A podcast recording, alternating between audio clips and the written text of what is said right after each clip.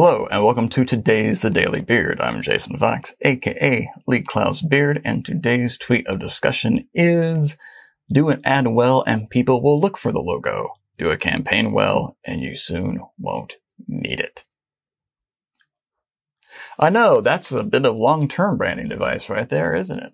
It also goes against the thing, the uh, bromide of make the logo bigger. Can we just see that 10% bigger? Here's an idea.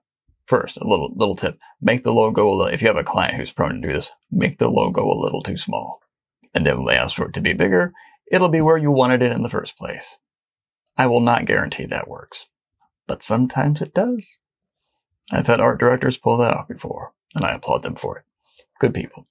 Anyway, if your ad is good enough, if your ad is interesting, if your ad does what an ad is supposed to do, people will see your logo because they'll want to know who the ad is for. Now, if you continually do this, do great work, speak in the same voice, yada, yada, yada, all the things you're supposed to do uh, when building a brand, you soon won't actually need that logo. I'm not saying you take the logo off, but you could get away with it.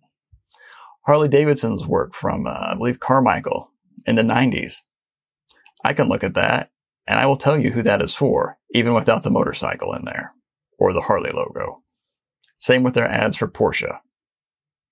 Great stuff. That's what it comes down to. You shouldn't actually need the logo in the end. And too much work today. It looks pretty good and it sounds pretty good.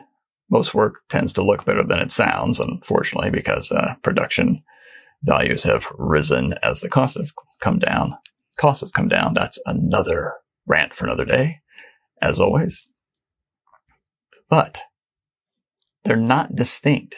You really could put someone else's logo on there because you're not saying anything different. You're not showing anything different. You're not being different. Be different. Want to sell stuff? Be different. Be interesting. If you want long-term brand value, you better be different. You better build that voice and then you better not squander it when you get there. It's not easy. What you need to do is easy to understand. Doing it is the hard part.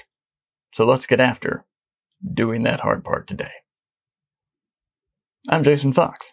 Have a good one.